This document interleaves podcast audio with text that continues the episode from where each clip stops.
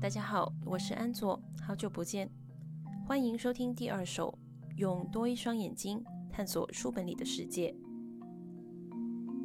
这次跟大家分享的这本书名字叫《Eve: The Disobedient Future of Birth》。这本书呢出版于二零二三年，暂时还没有中文译本。我自己啊将这个标题翻译成“夏娃：关于生育的反规则未来”。其中 “Eve” 这个词是一语双关，它可以是夏娃，也就是《失乐园》故事里面女人的原型。这本书里面讨论的生育问题的主体。同时呢，“Eve” 也可以是前夜的意思，指某种重大事件的前夕。这本书的作者名叫 Claire Horn，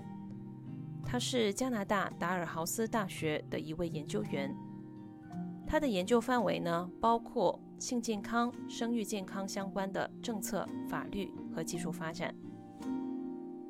这本书里面涉及的讨论包含了生物技术伦理学、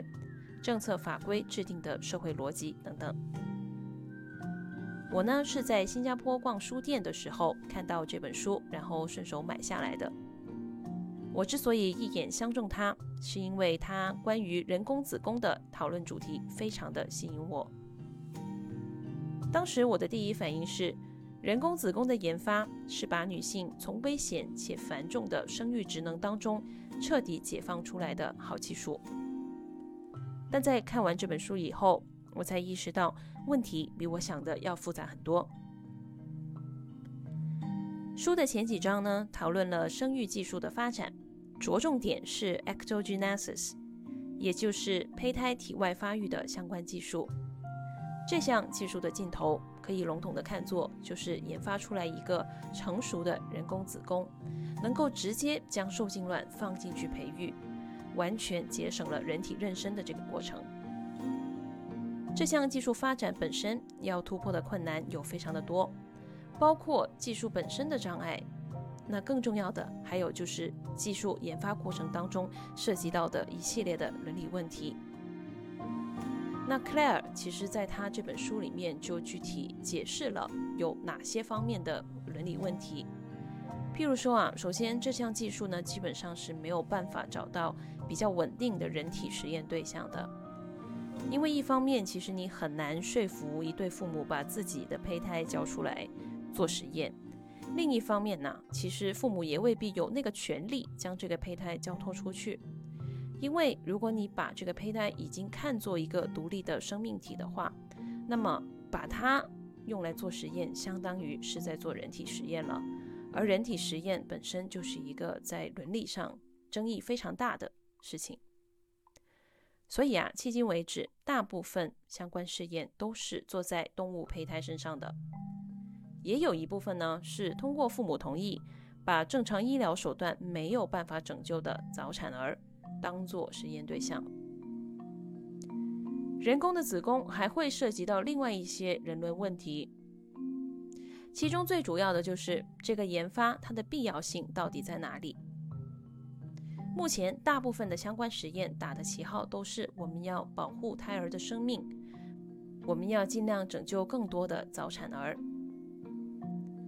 其实看到这里，我就发现这本书的内容呢，其实跟我一开始买它的时候，呃，所期望会看到的，其实是有一点不一样的。我自己认为啊，妊娠过程完全就是一个关于女性的身体和女性的健康的问题。我对生命起始点的理解，最早都是在孩子出生以后，而胚胎在我看来，只是女性的身体的一个部分。只不过就是说，这个部分有潜力成为另外一个独立的生命体，但是在妊娠过程当中，它本身并不是作为一个独立的生命而存在的，而仅仅只是我身体的一个部分。所以我的直觉本来是，人工子宫的研发就应该是以女性的生育健康和女性的生育选择为旗号的，但是事实并非如此。至少啊，迄今为止，并没有太多的相关试验是以保护母体为主要目的的。绝大多数试验都是以延长胎儿的生命为目的。这就相当于把我本人的安好与否跟我生命的某个部分的存续分开成两个独立的事情，去讨论我到底需要舍弃谁，需要保住谁，或者如何做到既保住我又保住我身体的这个部分呢？那这种想法在我看来，其实是对身体主权的一种侵犯。如果把我身体的某个部分跟我的存在本身放在平等的位置，甚至将它的重要性看成比我本身更重要。那不就等同于把我的身体当做是这个部分的容器而已吗？这里呢就涉及到书本的第五章，也是我个人最感兴趣的一章的讨论了。作者呢在这一个章节里面着重讨论了关于终止妊娠在政策法规上的辩论，以及人工子宫的技术发展和相关辩论之间的关系。作者认为胚胎是身体的一部分，而这副身体是属于女性的。身体的主权不容他人侵犯。在身体里的某坨血肉跟物质世界和人类社会发生实质性的接触之前，女性是有权利决定她要如何处理自己身体的这个部分的，包括评估自己身边是否有足够的条件让这个部分出生并长成一个独立的人。我其实很赞同作者的这个说法，我认为这是作为一个人的权利，也是作为一个有孕育胚胎能力的人。他的职责所在，这些条件包括心理上和物质上的条件。譬如说，作为家庭另外一个成员的胚胎生物学上的父亲，他是否具备足够的能力分担养育新生命的责任呢？或者是说，在没有这个生理学上的父亲的情况下，女性自身是否具备独自抚养婴儿的能力和条件呢？我觉得啊，女性本来就应该成为讨论终止妊娠和怀孕事宜的唯一主体，因为这里面涉及的是如何处理她身体的某个部分的事情。而生理学上的父亲，在小孩没有真正降生之前是没有决定权的。也许有人会拿基因说事儿，觉得这个胚胎好歹有一半的基因是父亲给予的。但说白了，其实你往地上吐一口唾沫，那里面都有你的基因，这能代表什么呢？由于男性的生理特点，父亲要成为一个真正的父亲，天然就是会比女性成为一个母亲要更复杂一些。我们目前有社会常俗和社会框架，去满足男性成为父亲的条件，这些框架。让他们甚至不需要自己为此付出什么实质的努力。一个女人怀孕，很自然的就会觉得自己是怀了老公的或者男朋友的孩子，而孩子生出来了，在大部分情况下也会自动被归类为父系家族的成员之一，跟父亲姓。但其实归根究底，不管孩子跟谁姓，从根本上讲，这个孩子从受精到降生就是完全属于母亲的。而降生之后，则属于他自己。这是因为身体是主体意识的根本所在，是先于一切社会常俗的。再强硬的世俗规则都无法挑战这种本能。父亲和下一代之间的关系，靠的是后天的联系建立。而在当前的社会框架和社会分工之下，这一种联系主要又是靠文化氛围形成的。而不是靠人与人之间真正的交流和互动。在一开始，父亲就跟孩子缺乏身体上的联系，再加上本来就比较普遍的男主外女主内的家庭结构，女性常常才是孩子的主要养育者，这就使得父亲在实际亲子关系当中退得非常后，纯靠外界的社会常俗为其赋权。如果目前的社会常俗和框架逐渐瓦解的话，那么男性就需要寻求另外一些方法去建立跟孩子之间的联系。而我之前在播客里面也提到过，其实，嗯，不论男女，婴儿的主要照顾者在跟婴儿互动的过程当中，他的身体所分泌的激素都是相同的。所以呢，我常常强调，男性应该主动参与，甚至承担大部分新生儿的照顾责任。这不仅仅是身为社会意义上的父亲应该负的责任，作为家庭的一份子应该分摊的劳动，同时呢，也是男性成为真正意义上的父亲的必经之路，或者说是一种捷径。因为养育工作会直接导致比较明显的身体内分泌的变化，这就相当于是在为父亲做好当父亲的准备，让他能够及时的在婴儿早期通过比较直接和有效的方式建立起跟他日后联系的发展基础。从这个意义上讲，不让男人放产假，恐怕呢会有剥夺其成为父亲的权利之嫌。当然了，我在这里说的是一种非常极端的观念。目前为止，应该没有太多人会觉得父亲跟孩子之间建立我所说的这种一对一的联系是有那么重要的事情。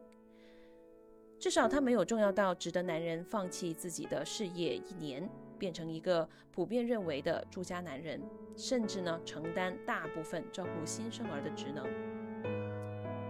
Care horn 在书本的第六章也提及了长久以来人们默认照顾孩子是女性的责任这种观点的不公平性。普遍来说，女人怀孕是一个在生理上和心理上都必须承担大量劳动的过程。这里的劳动是指身体本身必须为胚胎发育而做出的一系列调整，以及这些调整对人体带来的一系列副作用。对当代职业女性而言，怀孕造成的身体负担还会强行降低她参与社会生活的能力，分散她在自己职业发展上面的精力。而这一种过程往往要持续好几个月。如果再加上产假，加上照顾新生儿的负担，一个职业女性如果怀孕了并且产子了，可有可能还要面对超过一年，甚至长达两三年的职业停滞期。当然，还有生产本身对身体的巨大消耗，生产过后内分泌带来的情绪波动等等。我不排除对有些女性来说，怀孕和生产有可能是一个非常轻松的过程，但是这里指的是大部分人的一般情况。总之啊，女性在妊娠和生产过程当中付出了极大量的劳动力。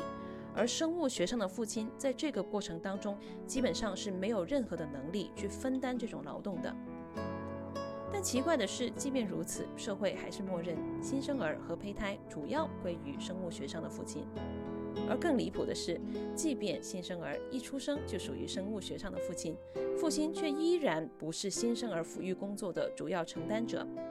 而这种既定的社会观念是全球性的。作者呢举例提到，日本、韩国就有着最优惠的父亲产假政策，他们那边新生儿的父亲的带薪产假甚至可以长达一年。但是极少新生儿的父亲会愿意放这种产假，让妻子回归工作岗位，自己则在家照顾小孩。作者觉得啊，除非把这种带薪产假定位成父亲必须尽的义务，否则他们的作用其实约等于无。所以，作者的结论就是，技术发展并不能直接解决社会问题，立法也未必能够直接解决社会问题。我们需要重点关注的是，我们的社会观念是否适配相关的法律条文或者相关的技术进步。也就是说，即便我们拥有完美的人工子宫，它可能依然无法改变当前妊娠女性的身体主权被侵犯。男女性养育分工严重不平衡，以及不同种族、不同阶级的女性能够得到的资源不平等这一系列社会问题。如果人工子宫真的被研发出来了，对于那些本来就有经济能力、本来男女分工就比较平等的家庭来说，关于胚胎的决定权确实会发生一些变化。这个时候，父母双方的权利可能会由母亲全权决定。变得更加平等一点，父亲可能也会多了一些决定权。但是作者也强调，除非能够做到完全的体外受精、体外妊娠，否则女性的话语权依然是绝对的，因为生命的起点依然是在母体，而判断是否把我身体的一部分放到另外一个仪器里面培养长大，甚至长成一个人，这依然是女性的权利和责任。书中呢提到一个比较有趣的情况，就是在美国有一部分人提倡人工子宫的到来能够永远的结束关于终止妊娠的激烈讨论。这是因为只要我们让所有想要终止妊娠的女性把胚胎放到人工子宫里面，那么就既能不侵犯女性对自己身体的主权，又能保护胚胎的生存权。但是，就像我前面说过的那样，要求或者规定女性如何处理自己身体的一个部分，本身就是在侵犯身体的主权。而认为只要有个人工子宫将它孕育出世，就算是尊重了胚胎的生存权，这就是一种非常幼稚的想法。我们到底应该如何理解什么是生命？如何理解什么是人呢？一个婴儿只要诞生了，就是他生命的全部吗？谁为他的存续负责呢？谁为他提供社会联系呢？谁教会他与人互动、爱人、被爱、思考？谁带他领略喜怒哀乐呢？即便这些事情并非只有生物学上的父母能够做到。那社群能否保证每一个母亲决定终止妊娠后被转移到人工子宫的胚胎，在出生以后都能够真正的得到他应得到的照顾，从而真正的长成为一个人呢？作者认为，忽视这些生产过后的养育的问题，把人工子宫当作解决终止妊娠争论的良方。是当前社会极度漠视养育生命这件事所包含的工作的分量的一个结果。作者在最后总结说，人工子宫的技术革新需要搭配的是一个观念革新的社会，而前者本身并不能直接导致后者。他认为，能够适配这项技术的社会，应该是一个抛弃传统家庭职能划分，甚至性别划分的社会。也就是说，在这个理想的社会里面，人们不再把心理性别跟生理性别绑定在一起，不再死板地认为养育小孩只是女性的职责，子宫本身也不再被认为是一个必须孕育生命的圣所，并且种族和阶级之间的资源分配不平衡也得到很大的改善。如此一来，人工子宫才能够为普罗大众提供更多的孕育新生命的选择，为无法维持妊娠状态的母体提供技术援助，而不是被当作侵犯人类对自己身体主权，甚至扩大阶级差异的工具。